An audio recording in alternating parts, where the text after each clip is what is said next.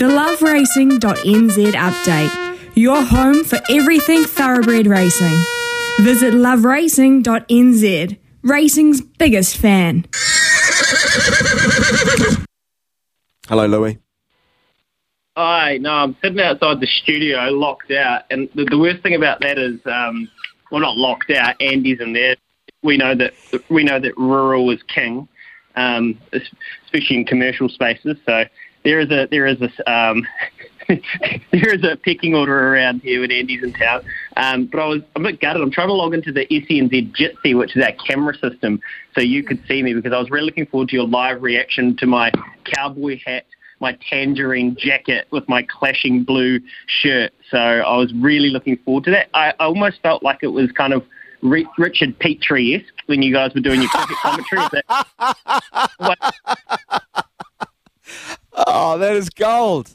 Oh, are you off to a Brokeback Mountain revival party or something? Um, you know, rest easy, Heath Ledger. No, um, I am off to Riccarton to resume the punting, which is my career this week, um, which is just going so well.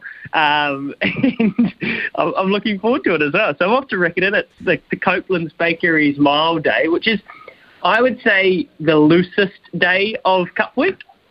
Um, yep. respect, respectfully to some of the behaviour we will see today. Um, and I, have decided just to flare it up a little bit. And and the other thing is, I wanted to wear my bust my tangerine jacket out because I feel like, and even you know the exploits of Imperatriz, Daniel, over in yeah. Australia.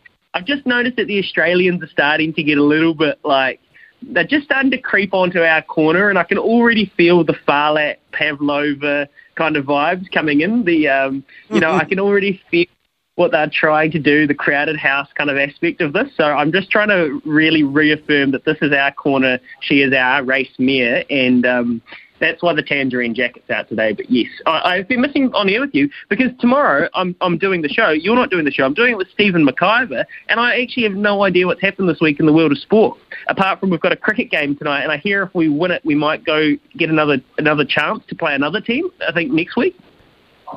Yeah, and, and who knows who that team is, depending on Indian weather. We, we um, yesterday we were talking about the possibility of some huge storm raining out the second semi final, uh, which of course would eliminate Australia and we're probably having you laughing for three straight hours um, uh, whilst hosting a, a radio show. Uh, so I'm sure you'll catch up, my friend. We need to catch up as New Zealand Cup week rolls on. How's the Punters Club actually tracking?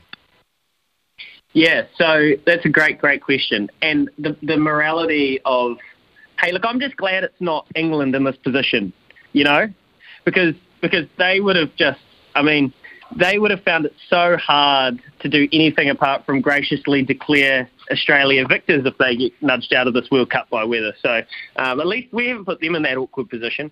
Um, back to the Punters Club though. Yesterday we had a what I would call an all around it day. Like we were all around it all day long, and without landing a killer blow, we were just kind of chipping away at our funds. And it was all looking good to the last. We were very happy with where we were positioned into the last race. We needed smoke on the water to run top four in the last race at Addington. Um, and if it ran top four, we, we would have got back a multi for, for $20,000. We had staked 18000 on the day, so we would have been up. And if it won, well, we would have got, we would have doubled our money for the day, so we would have come away 18000 in profit. Um, unfortunately, it just got trapped wide and it, it sat parked and it boxed on for fifth by a head. So that's a classic punting yarn that we can all laugh about in years to come. So we just we fell down, so we, we managed to go back to our starting pool. So we're marginally ahead after a good day on Saturday. We lost a bit yesterday, and today into Riccarton, we're poised to go again, and I've had three bets. Turn your mic on, Daniel. Radio 101. Good luck, Louis. I hope those three bets come on in and you get back to wicked form. Uh, don't burn the candle. Uh, I expect to hear you full of uh, vibrant and uh, hard hitting analysis from 9 a.m. tomorrow morning. Can, can, I tell you what the bets are? That was a little half volley to you that you've just um, oh, right. been hit right, right on the pads with. No. Quickly. Yes. Quick. Am I out, though? Can I challenge? Should I review? Should I waste a review? Should I Tim Southee it? okay, if, if I have to go really quickly, uh, this is the easiest way to follow along.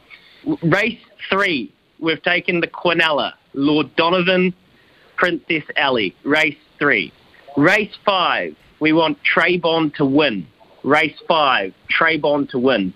And then we've taken an any three multi, Princess Alley Place, Bond Place, second thought, race six, top four. This is dramatic, top four.